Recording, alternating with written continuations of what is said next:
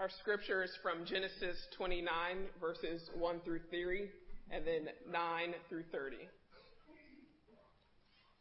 Then, following his dream of the ladder, Jacob went on his journey and came to the land of the people of the east. As he looked, he saw a well in the field and three flocks of sheep lying there beside it. For out of that well the flocks were watered. The stone on the well's mouth was large and when all the flocks were gathered there, the shepherds would roll the stone from the mouth of the well and the water and water the sheep and put the stone back in its place on the mouth of the well. Rachel came with her father's sheep, for she kept them.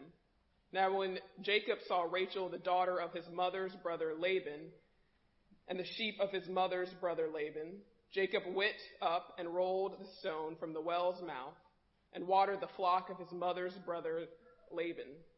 Then Jacob kissed Rachel and wept aloud. And Jacob told Rachel that he was her father's kinsman and that he was Rebekah's son. And she ran and told her father. When Laban heard the news about his sister's son Jacob, he ran to meet him.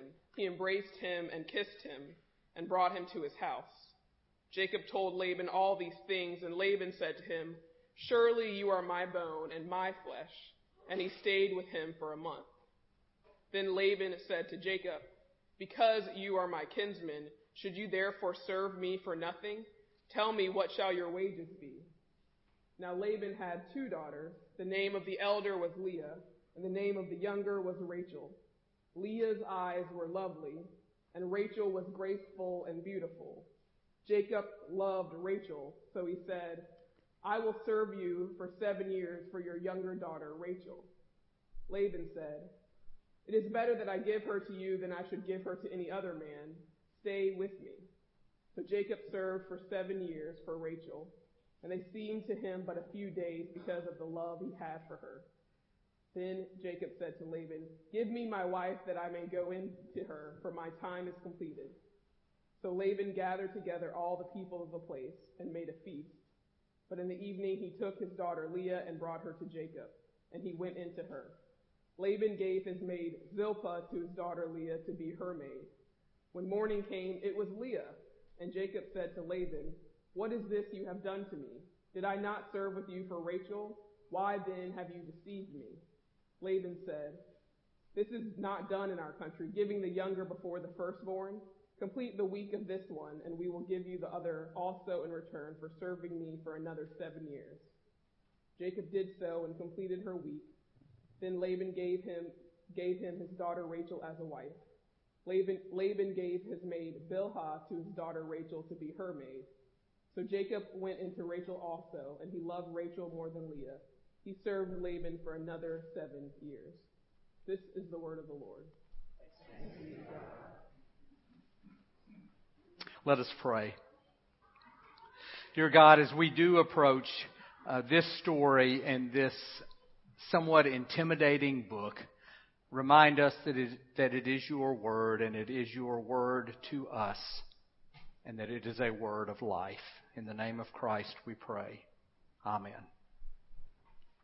So this past week I read separate articles about the role of humanities in our culture, which is getting a bit of publicity today, and reading in our lives. In the first column, a Paula Cohen, an English professor at Drexel, says that the purpose of literary study is to be concerned with the search for meaning and value in life. The humanities, she says, teach wisdom, or at least they exercise the faculty that leads us to that elusive end. The unique role of the humanities, she says, is to recognize genius, to revere complexity, and to be deliberative in judging character and action, first through art and then for life. The second article is by a noted Christian writer, Philip Yancey. It is entitled, The Death of Reading is Threatening the Soul. Yancey writes, Books help define who I am. They have ushered me on a journey of faith. They have introduced me to the wonders of natural science and the natural world. They have informed me about issues such as justice and race. More importantly, he says they've been a source of delight and adventure and beauty, opening windows to a reality I would not otherwise know. But then Yancey says, I'm describing my past, not my present. I used to read three books a week, he says. One year I devoted an evening each week to read all of Shakespeare's plays. Okay, due to interruptions, it actually took me two years. Another year I read the major works of Tolstoy and Dostoevsky, but I'm reading many fewer books these days. And even fewer of the kinds of books that require hard work. Hence his title, The Death of Reading, is threatening to the soul. These articles captured my attention because together they describe what I think is the blessing and bane of the Genesis texts on which I've been preaching this summer. The blessing is this. The book of Genesis, indeed the entire Bible, is as fine a literature as has ever been produced in history. The Bible ranks with Shakespeare and Dostoevsky and Tolstoy as classic literature. But in addition, the Bible is the literature of our faith. It is the literature that has sifted its way through centuries of study, teaching, and worship first by Jews and later by Christians, to be blessed by synagogue and church as sacred literature, as holy scripture.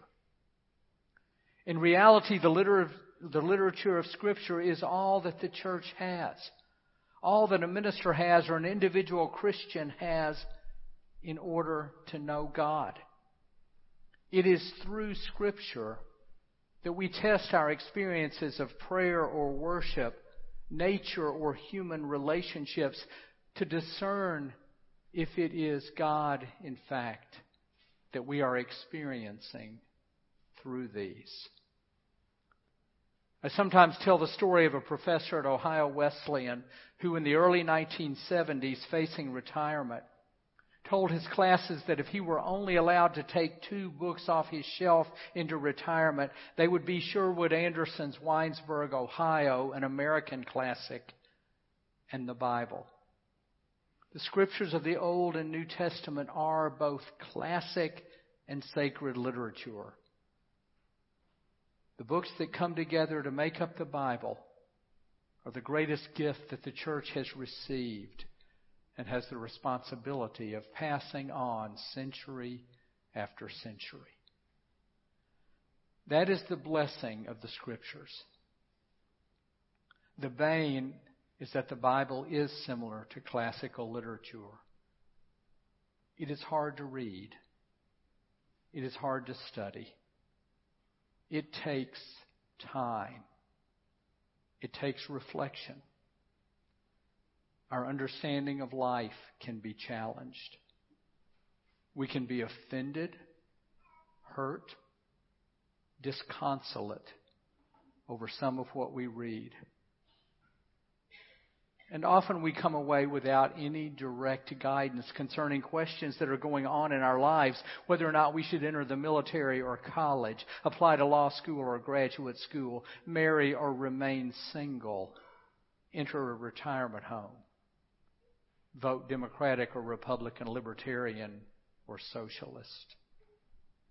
We can spend considerable time reading and studying and thinking and attending classes and listening to sermons and still not have a direct answer as to what we are to do in a situation that immediately is before us.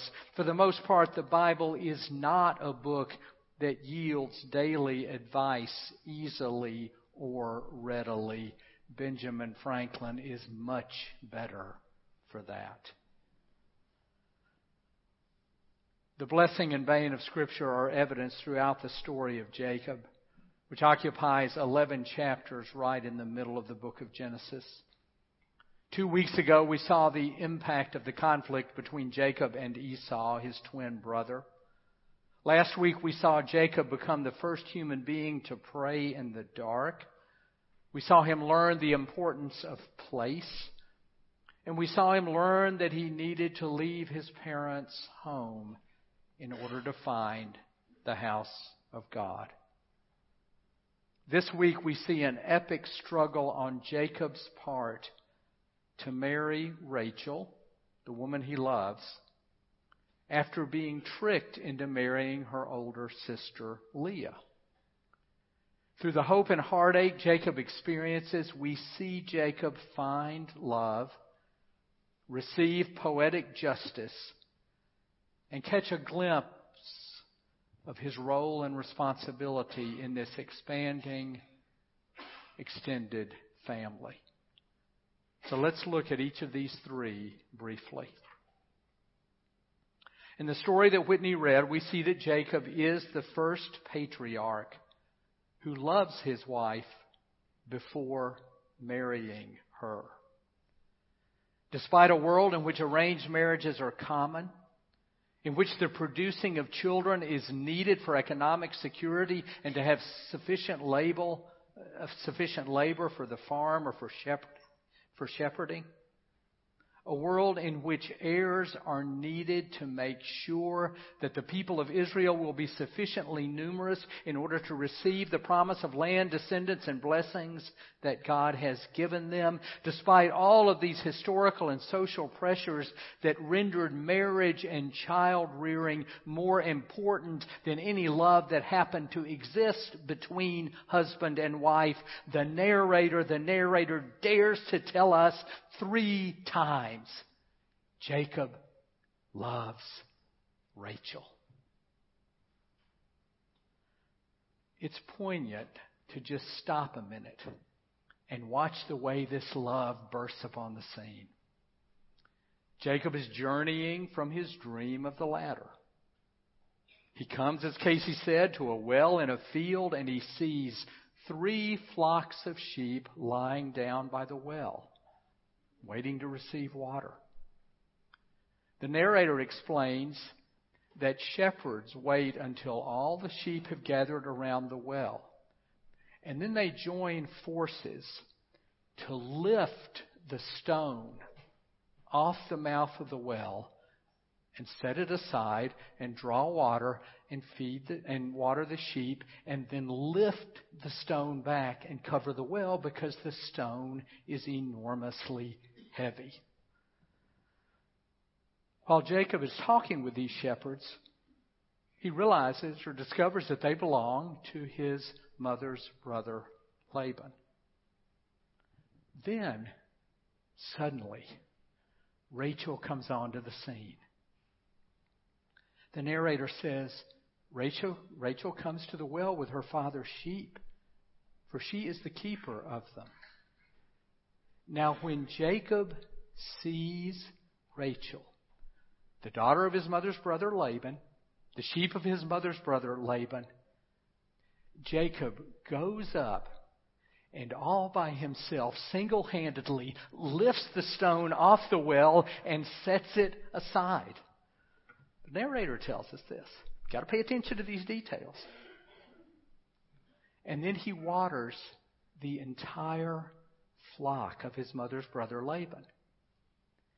Then the narrator says Jacob kisses Rachel and he weeps out loud in front of the mystified and perhaps snickering shepherds. The narrator doesn't say that. I added that. You know, when you're writing on parchment, you keep your words limited.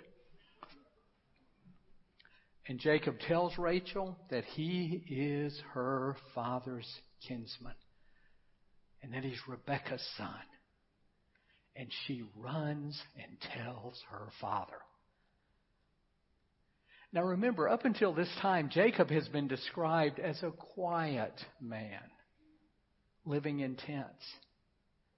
But after his dream of the ladder, upon seeing Rachel at the well, he is overcome with energy and filled with a surge of strength, a surge of strength that is sufficient to remove the entire stone from the well by himself, water an entire flock of sheep, kiss Rachel, and weep.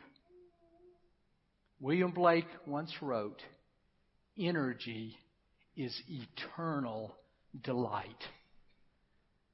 Can you remember the first time you fell in love and how much energy you had? Can you remember? Now, later, when Rachel's father Laban sees in Jacob's love for his daughter an opportunity to make money, he tricks Jacob into working for Laban seven years before receiving Rachel's hand.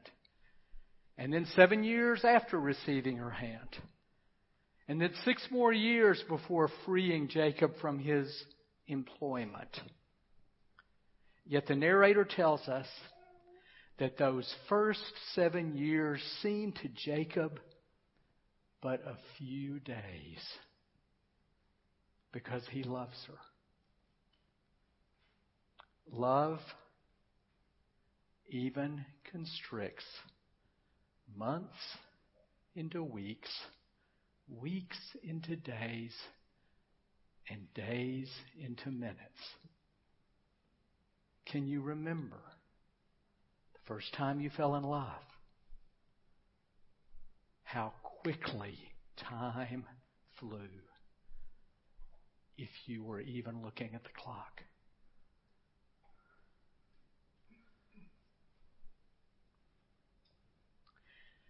In a dark and dreary world, in physical conditions under which we would hardly bear up, with roles for women and, offer, and often for men that we would utterly reject. Jacob loves Rachel, the first human being in the Bible to fall in love before marriage. Now, up to this point, we developed a certain sympathy for Jacob. But in his story, we also encounter Jacob, Jacob experience what we would call poetic justice. You will recall that Jacob is a twin to his brother Esau. At birth, Esau emerges from the birth canal first, followed by Jacob clutching his heel. Esau is therefore the oldest. You may remember that in Hebrew society, the law of primogeniture prevails, i.e., the first time, the firstborn primogenesis receives both birthright and blessing. You may also remember that despite being a quiet man and living in tents, Jacob outfoxes his brother and steals Esau's birthright, and then he outfoxes their father Isaac and steals Esau's blessing. And you may recall that this stealing of blessing occurs when Jacob dons hairy animal skins approaches his father Isaac, who is aging and blind, and outfoxes Isaac by getting Isaac to touch the animal skins in Isaac's darkness and conclude that it's Esau and therefore bless Jacob, thinking he's blessing Esau.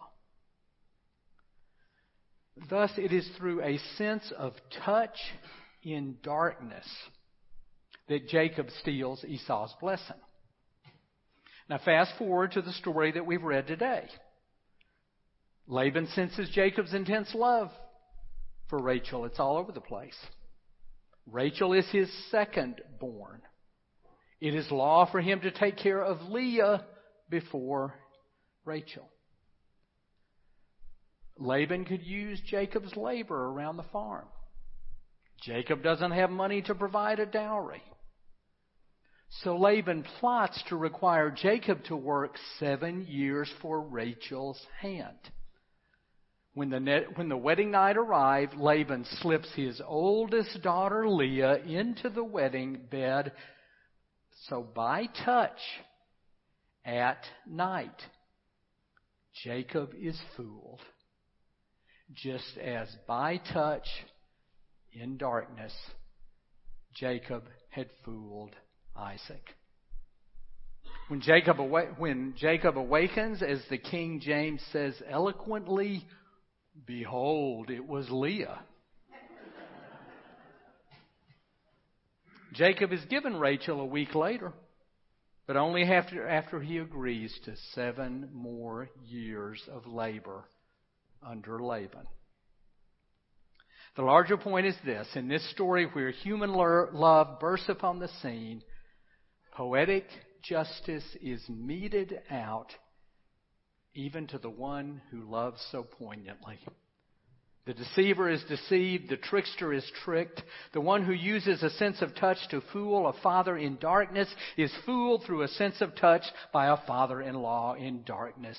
Justice visits Jacob in the most intimate bed he knows. Marriage and family. Even though the norms and laws in Jacob's day differ widely from ours, we can see Jacob's life become complicated, even more so, as his family grows.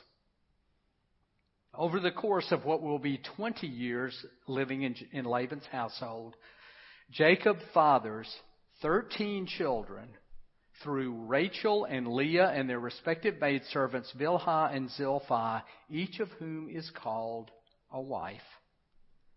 These marriages will see fertility and infertility, jealousy and anger, rivalry between children of different mothers. A favored son, Joseph, will be born to Rachel after nearly all the other children are born. The one daughter and sister named Dinah will die a violent death, and both parental weakness on Jacob's part and retaliation on the part of her full brothers will follow in one of the most violent chapters of the Bible. Rachel will die tragically, giving birth to Benjamin, the youngest of the thirteen. And the memory of her inconsolable grief will echo through Jeremiah in the exile and Matthew in the New Testament Following the slaughter of the innocents, Rachel is weeping for her children. She refuses to be comforted for her children because they are no more. And finally, into this long and complicated family lineage, Jesus Christ will be born through the line of Judah, one of Leah's children. Families are large and complex entities. They never, def- they never fail to bring adequate doses of plenty and want, joy and sorrow, sickness and health. Those who create them vow to face when they marry. This quiet man who lived in tents grew to see it all once he removed the stone from the well and expressed his newfound and energetic love for Rachel. So, my friends, when we hear or read these biblical stories, when we really read them, they do teach us wisdom. And they do exercise the faculty that leads to that elusive end. They open the windows to a reality we might otherwise not know. And as hard and sometimes offensive as these stories are, they keep our souls alive. Amen.